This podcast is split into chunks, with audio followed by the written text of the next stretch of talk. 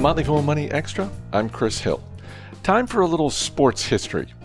In the 1880s, the business of baseball was in trouble because the people running the National League refused to have games on Sunday, refused to sell beer at the games, and charged 50 cents a ticket.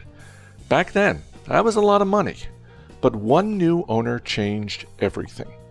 It's a story captured by longtime journalist Ed Achorn in his book, The Summer of Beer and Whiskey How Brewers, Barkeeps, Rowdies, Immigrants, and a Wild Pennant Fight Made Baseball America's Game.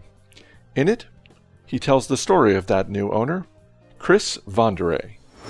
He was a, uh, a grocer. He came over here with essentially nothing. Uh, classic immigrant story. Worked hard, built up this grocery, uh, had a saloon out back, and then he noticed this strange American sport taking place down right down the street on Grand Avenue in St. Louis, and uh, several American-born people had tried to make a go of baseball and had failed.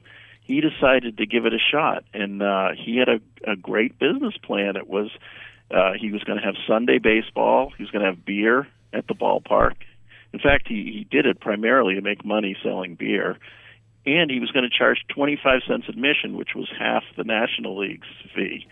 And what he discovered very quickly is there was a hunger and a passion for baseball that was untapped, so to speak. And he, he brought these people into the ballpark in huge numbers.